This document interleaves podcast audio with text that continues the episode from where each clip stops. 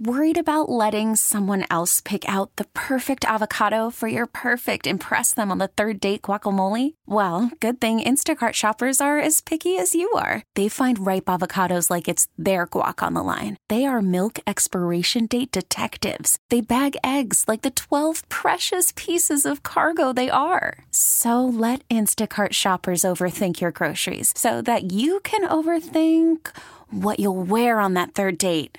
Download the Instacart app to get free delivery on your first three orders while supplies last. Minimum ten dollars per order. Additional terms apply. We really need new phones. T-Mobile will cover the cost of four amazing new iPhone fifteens. And each line is only twenty-five dollars a month. New iPhone fifteens? It's better over here. Only at T-Mobile, get four iPhone fifteens on us and four lines for twenty-five dollars per line per month with eligible trade-in when you switch.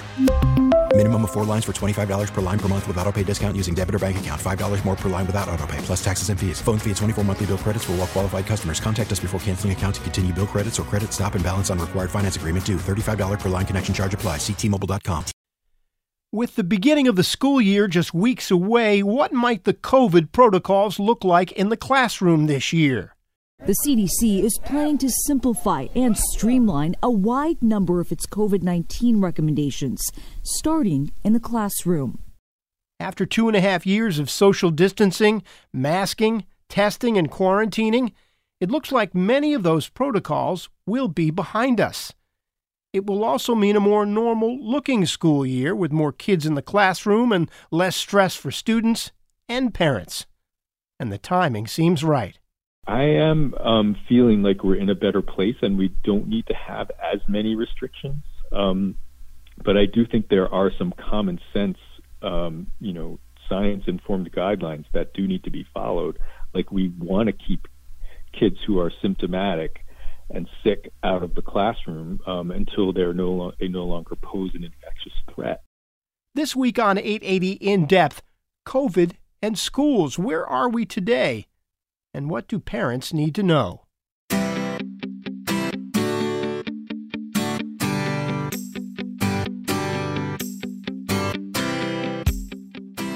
Welcome to eight eighty In-Depth. I'm Tim Sheld. This academic year will feel more like the pre-COVID days, rather than what we've seen these past three years. Mask requirements are all but gone, and will likely only be used if a child has been exposed to the virus. But there is this feeling that it is an option that still needs to remain on the table. I do think we need to hold on to the idea of masks on threat. For example, if there is a new variant that is causing severe disease um, or evading vaccines and, and things like that. Social distance requirements are being relaxed, and test-to-stay policies are being eliminated. And those testing guidelines, they're changing significantly. I, I think there's a there's a shift to move away from testing for pretty much any purpose other than identifying whether or not someone who um, is, is symptomatic has COVID or not. But that's troubling to the head of New York City's teachers union. We still believe very strongly in uh, a testing program where people have we have the ability to screen. We'll hear more from Michael Mulgrew later. We'll also have a conversation with Doctor Rochelle McCoy about the importance of vaccines. For most children, um, the cases are either asymptomatic or, or very mild. But there is a significant proportion of children who do get pretty sick and, and a proportion of kids who do die. But let's start with Doctor Dennis Nash. He's a distinguished professor of epidemiology at the C U N Y Graduate School of Public Health. He sat down with reporter Peter Haskell, saying he's optimistic about the coming school year.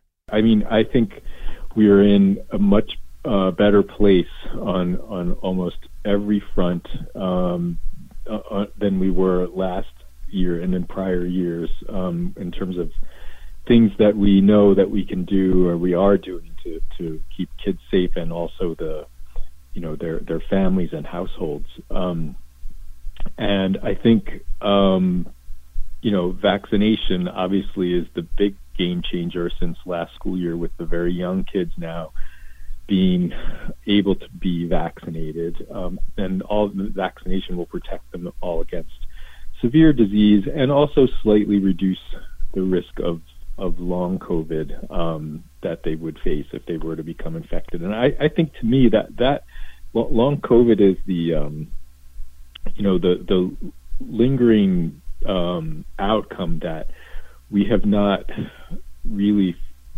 fully figured out how, how to prevent um, and to avoid, other than avoiding COVID itself. Um, vaccination doesn't prevent it, um, although we know younger kids are, are at lower risk of getting long COVID than, than older people, so there's so that's good.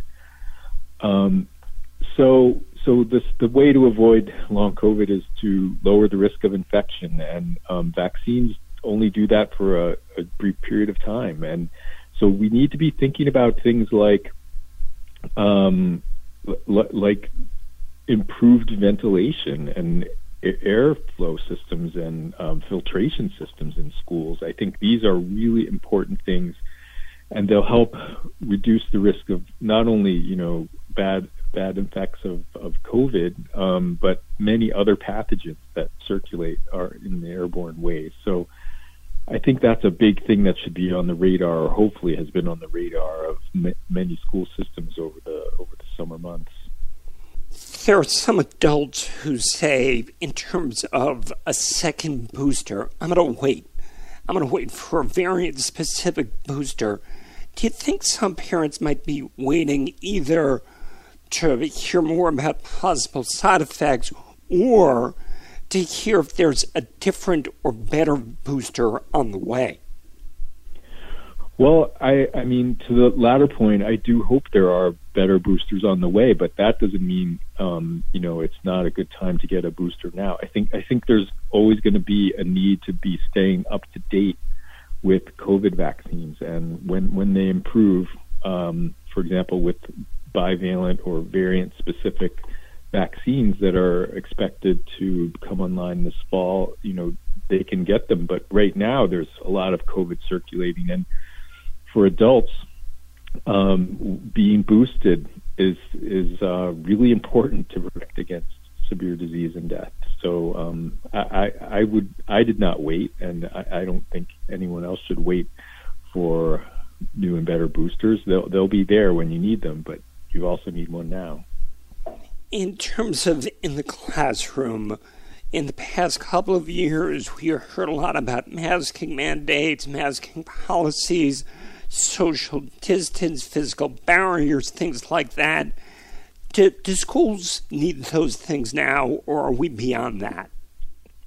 Well, I think that um, masking certainly went by the wayside um, last year in schools, and I expect that um, that will be the same this year. But I do think we need to hold on to the idea of masks on threat. For example, if there is a new variant that is causing severe disease um, or evading vaccines and, and things like that. Um, so I think masking will always need to be an important part of prevention.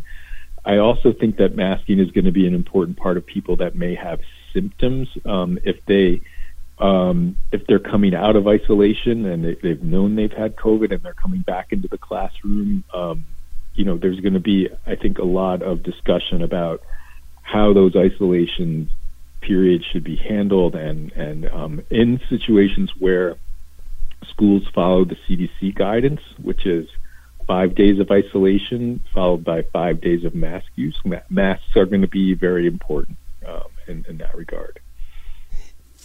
These seem to be some pretty critical questions. Under what circumstances should kids be out of school, and should they isolate? Is it symptoms? Is it a positive test? How, how should we look at this? Um, certainly a positive test. And um, with symptoms, I do think it's important for um, schools to know and for kids to know what, what the causes of those symptoms are, whether it be COVID, whether it be flu um, or strep. All of these things have implications for, um, you know, preventing Uh, outbreaks in schools, and so the test is really important. Um, and and I, I do think, you know, one thing that um, we've given more attention to during COVID is to to try to keep people who are ill and spread, capable of spreading, you know, infections that we don't really want spreading in schools, um, keep, keeping them out until they're, they're safe to come back. Um, and so I, I hope that that's something that will happen for COVID, but also for some of these other things like flu and strep. So to be clear, if someone has symptoms but has not tested positive, should they stay home or should they go to school and make sure they wear a mask? I think in general, the gu- the guidance for, for that, um, if you have symptoms, is to stay home and, and get tested. Um, and if you're negative, then that's another question. But if you're positive, um, then you you know that's when you need to begin isolation for COVID. At what point then should children be allowed back to school, and at what point should they be wearing their masks and then taking off their masks? Yeah, that I think is the key question, and I think we're going to see some very um, you know differing approaches depending on the school system. And um, one approach, as I mentioned, is the just directly following the C D C guidance, but other other approaches include you know. Um, te- testing negative before coming out of isolation. So if on day five you're still positive, then you need to stay in isolation until you test negative. We might see some schools do, do that. Um, there's also the issue of quarantine and what to do when someone's exposed. I think we've seen a lot of variation in how schools have handled that. And, um, uh, you know, that that is... Um, you know, something that also could involve um, the use of, of masks and testing approaches. Um, but I, I think there's a there's a shift to move away from testing for pretty much any purpose other than identifying whether or not someone who um, is, is symptomatic has COVID or not. Um, we may continue to see the use of, of tests for other purposes, like the test-to-stay model. But, um, but you know, it's going to be very interesting this fall to see how different schools handle it. What do you think? Is that the best way to go? Only test kids who have symptoms, or do you want to test in, in other circumstances if someone in the class is sick or any other thing? I think it's, I think it's really, imp- I think at a minimum, um, there should be testing beyond the um, the C D C guidelines, because I do I do think that um, kids can be infectious for more than five days uh, after they have COVID, and whether or not a test-to-stay model um, is, you know, for for kids. Let's say there's been a case in the classroom. Do they want to then begin um, implementing routine testing of everyone on, let's say, a daily basis to see if um, and, and only those who are negative be allowed to stay? Um, that that that um, I think is is a good model, but it's also really you know challenging and and uh, resource intensive to implement. And so I, I'm not so sure that we'll see that being so widely used. Call from mom. Answer it. Call silenced. Instacart knows nothing gets between you and the game. That's why they make ordering from your couch easy. Stock up today and get all your groceries for the week delivered in as fast as thirty minutes without missing a minute of the game. You have forty-seven new voicemails. Download the app to get free delivery on your first three orders while supplies last. Minimum ten dollars per order. Additional terms apply. A new study on masking in the Boston area brought interesting results. Schools that lifted mask mandates last year had a significant increase in COVID cases. The data showed an additional forty-five cases per thousand. So for a school of one thousand, that's an extra forty-five kids getting sick and potentially spreading that virus in school and in their community. The research is yet to be peer-reviewed. Doctor Nash is concerned that some decisions are being made for reasons beyond science. Masks and vaccines, he says, have become part of the culture wars.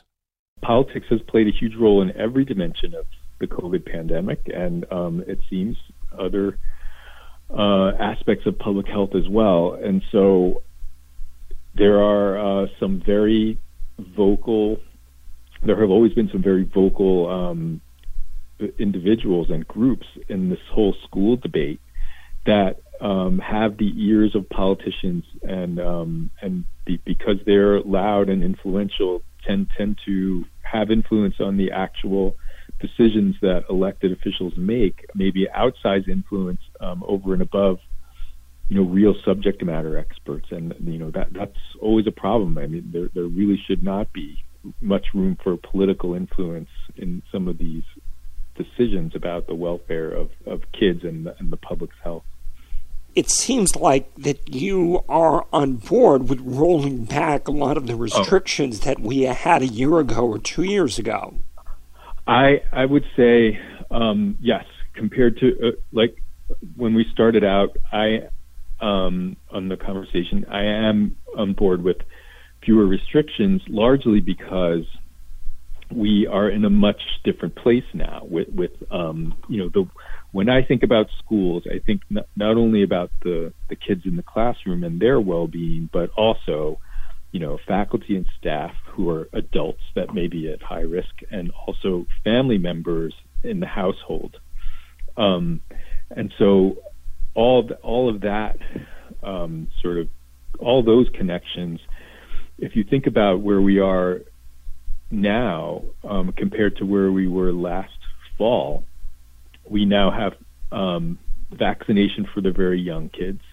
We have um, boosters for the um, older adults who are at risk for severe outcomes. We have Paxlovid for those adults who are at risk for severe outcomes. We have Evusheld, which is a um, which is which is a sort of preventive um, monoclonal antibody treatment that people can take who are at, like, for example, if you've had um, if you've had a, an organ transplant. You can take this and you can re- really reduce your risk of, of getting severe COVID. And and then, of course, we have um, for, for those for whom none or all of these things won't work, we have masks. So um, and then on top of that, we have um, ventilation and air, air, air filtration systems that, um, you know, should be a big strategy of every school. So I am um, feeling like we're in a better place and we don't need to have as many restrictions. Um, but I do think there are some common sense, um, you know, science-informed guidelines that do need to be followed. Like, we want to keep kids who are symptomatic and sick out of the classroom um, until they're no lo- they no longer pose an infectious threat. Um, and so I, I, I think... Um, So I'm not in favor of getting rid of all restrictions, and I am in favor of, of mask use when indicated, for example, when, when there's a, a variant where all of these tools are not um, available. And I and I am concerned about the risk of long COVID because the really we really don't have a good tool to mitigate that yet. You know, I'll ask you this, and I, I, I appreciate your patience. How concerned are you about a new variant upending this entire equation? Oh, I think it's a very real risk. Um, you know, there, there's a lot of unmitigated COVID spread happening around the world right now. And and the more that that happens, the higher the risk of a new variant that could be, you know, uh, along the lines of what we saw with Omicron or worse. So I, I view it as a very real threat and something that we absolutely need to be um, prepared for and planning for. New York City's schools are waiting on the C D C to release its new guidance, but the teachers' union is still concerned. Union leader Michael Mulgrew told our Mac Rosenberg that a hands-off attitude could be dangerous. We've always worked with our with our own, our own doctors. The C D C was something we're monitoring. We're very troubled right now because schools have started opening in other parts of the country. And by and large, there's no protections. There's no testing at all. And that's something that we feel would be unacceptable. Uh, because the, the last thing we want is for a school to become a place where uh, where COVID gets spread, where people are getting COVID just because they came to school. Um, so what that, you know, what that means for us, we are now having conversations with the Department of Education. Uh, we've made that position clear to them that we need, uh, you know, we still b- believe very strongly in uh, a testing program where people have, we have the ability to screen. Uh, what that program looks like, we'll see what the C D C comes out with in the next couple of weeks, and then we'll take that back to our own doctors and we'll go back to the city. But the COVID itself, uh, I know it's, you know, everyone's decided they want to, you know, basically everyone's like, okay, we can live with it. But at the same time, we don't want a school to become a place where COVID is being spread. So we believe strongly there should be some sort of testing program in place. So we're entering a year where in a lot of ways, the pandemic's behind us. In a lot of ways, it's not. Um, mm-hmm. What kind of permanent changes do you see in the classroom as a result uh, that, you know, teachers are having to deal with now and, and students? Um, last year, uh, the acute, uh, you know, the the amount of learning loss, you know, that's a, the phrase most people understand. Uh, the learning loss that we've seen is going to be with us for a couple of years. Um, the social emotional, schools have always done social and emotional work, but the level that we're now doing it at, um, we're not crisis intervention specialists, but that is really what's being thrust upon the schools. And I think that's going to, I, I think that that's going to be part of, you know, schools, sc- schools, individual schools and school systems now for, for, for the foreseeable future. I don't see that ever going away because of what has happened inside of our society, whether it's, uh, you know, the different violence episodes that we've seen uh, or the effects uh, that we've just, you know, that children are exhibiting because of COVID. And look, we're not, our society as a whole seems to be a very angry place. You turn on T V, it's angry. You turn on, you know, conversations are not civil anymore. And that absolutely has an effect on children. So I think that, you know, more school taking even a bigger role in social emotional support and intervention is now going to be a permanent part of education. Yeah, and you don't think it'll be just, you know, school social workers dealing with that. It's it may be teachers, no. right?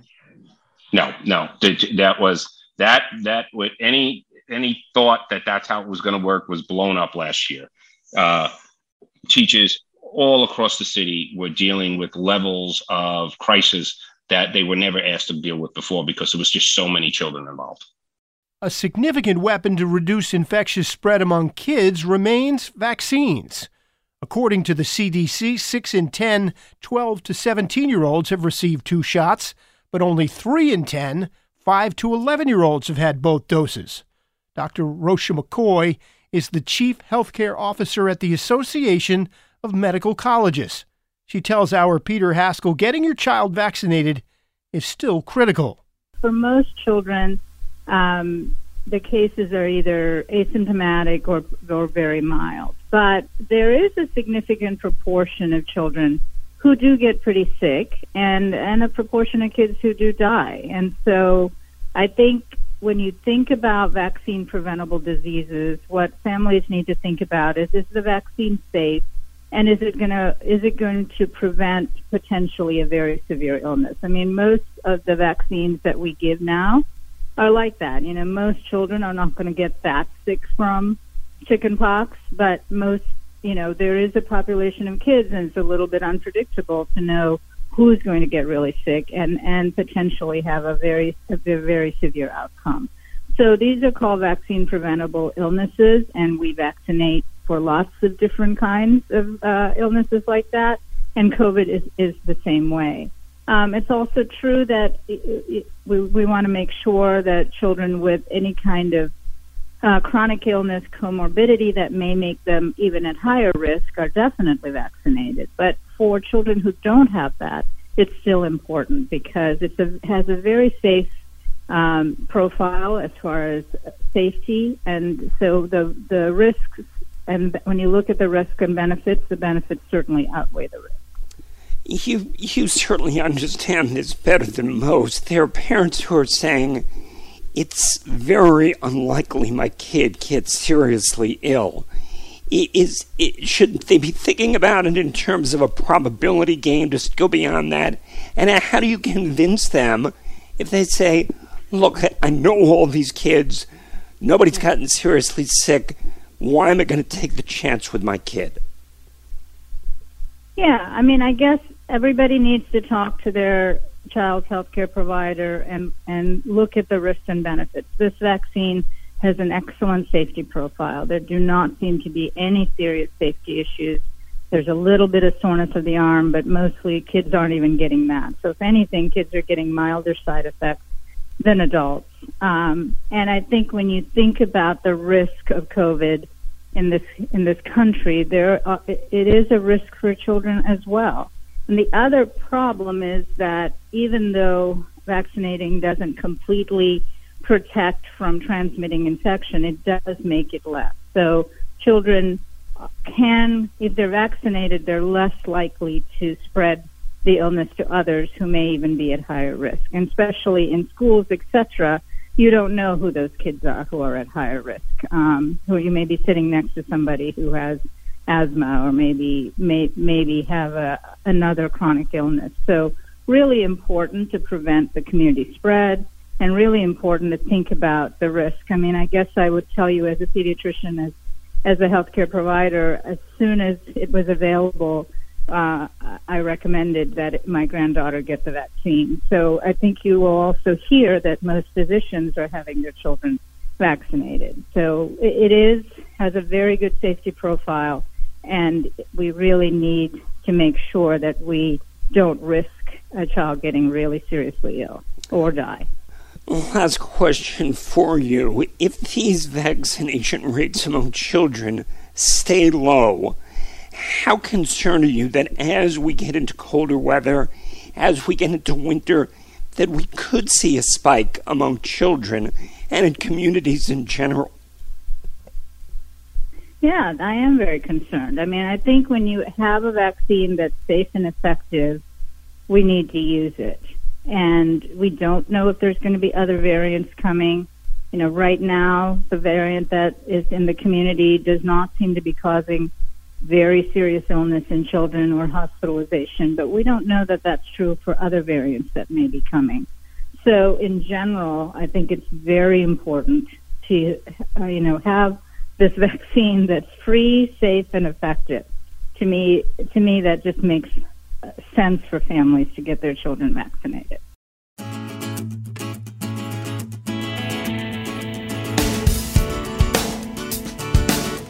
That will do it for this week's eight eighty In-Depth. Thanks to our guests, Doctor Dennis Nash, Michael Mulgrew, and Doctor Rochelle McCoy. You can find us on the Odyssey app or wherever you get your podcasts and audio. Please subscribe. Just search for us at W C B S eight eighty In-Depth. The executive producers are myself, Tim Sheld, and Peter Haskell.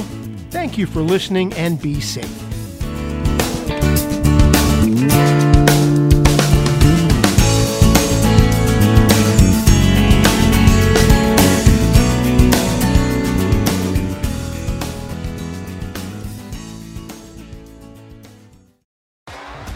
T-Mobile has invested billions to light up America's largest five G network, from big cities to small towns, including right here in yours.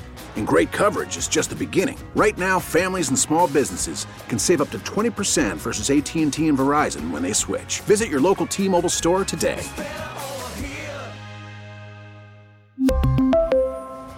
Plan savings with three lines of T-Mobile Essentials versus comparable available plans. Plan features and taxes and fees may vary. Spring is a time of renewal, so why not refresh your home with a little help from Blinds dot com? We make getting custom window treatments a minor project with major impact. Choose from premium blinds, shades, and shutters. We even have options for your patio too. Blinds dot com invented a better way to shop for custom window treatments. There's no pushy salespeople in your home or inflated showroom prices. Our design experts can help you find the perfect window treatments on your schedule. We'll even send free samples directly to you. Plus, we can handle the measuring and installation for you. Unlimited window treatments installed for just one low cost. And with Blinds dot com, you'll always get transparent pricing, no hidden fees. Our free shipping and one hundred percent satisfaction guarantee can put the spring back into your step and into your home, too. Shop Blinds dot com right now and save up to forty-five percent. Up to forty-five percent off for a limited time at Blinds dot com. Blinds dot com. Rules and restrictions may apply. Oh, oh, oh, O'Reilly. Protect your vehicle's engine with a full synthetic oil change and save with Mobile One at O'Reilly Auto Parts. Purchase five quarts of Mobile One full synthetic motor oil and receive a ten dollars O'Reilly gift card after rebate. See store for details. With your Mobile One purchase, you'll also receive two times points during Old Rewards Bonus Points Month at O'Reilly Auto Parts. Oh, oh, oh, O'Reilly.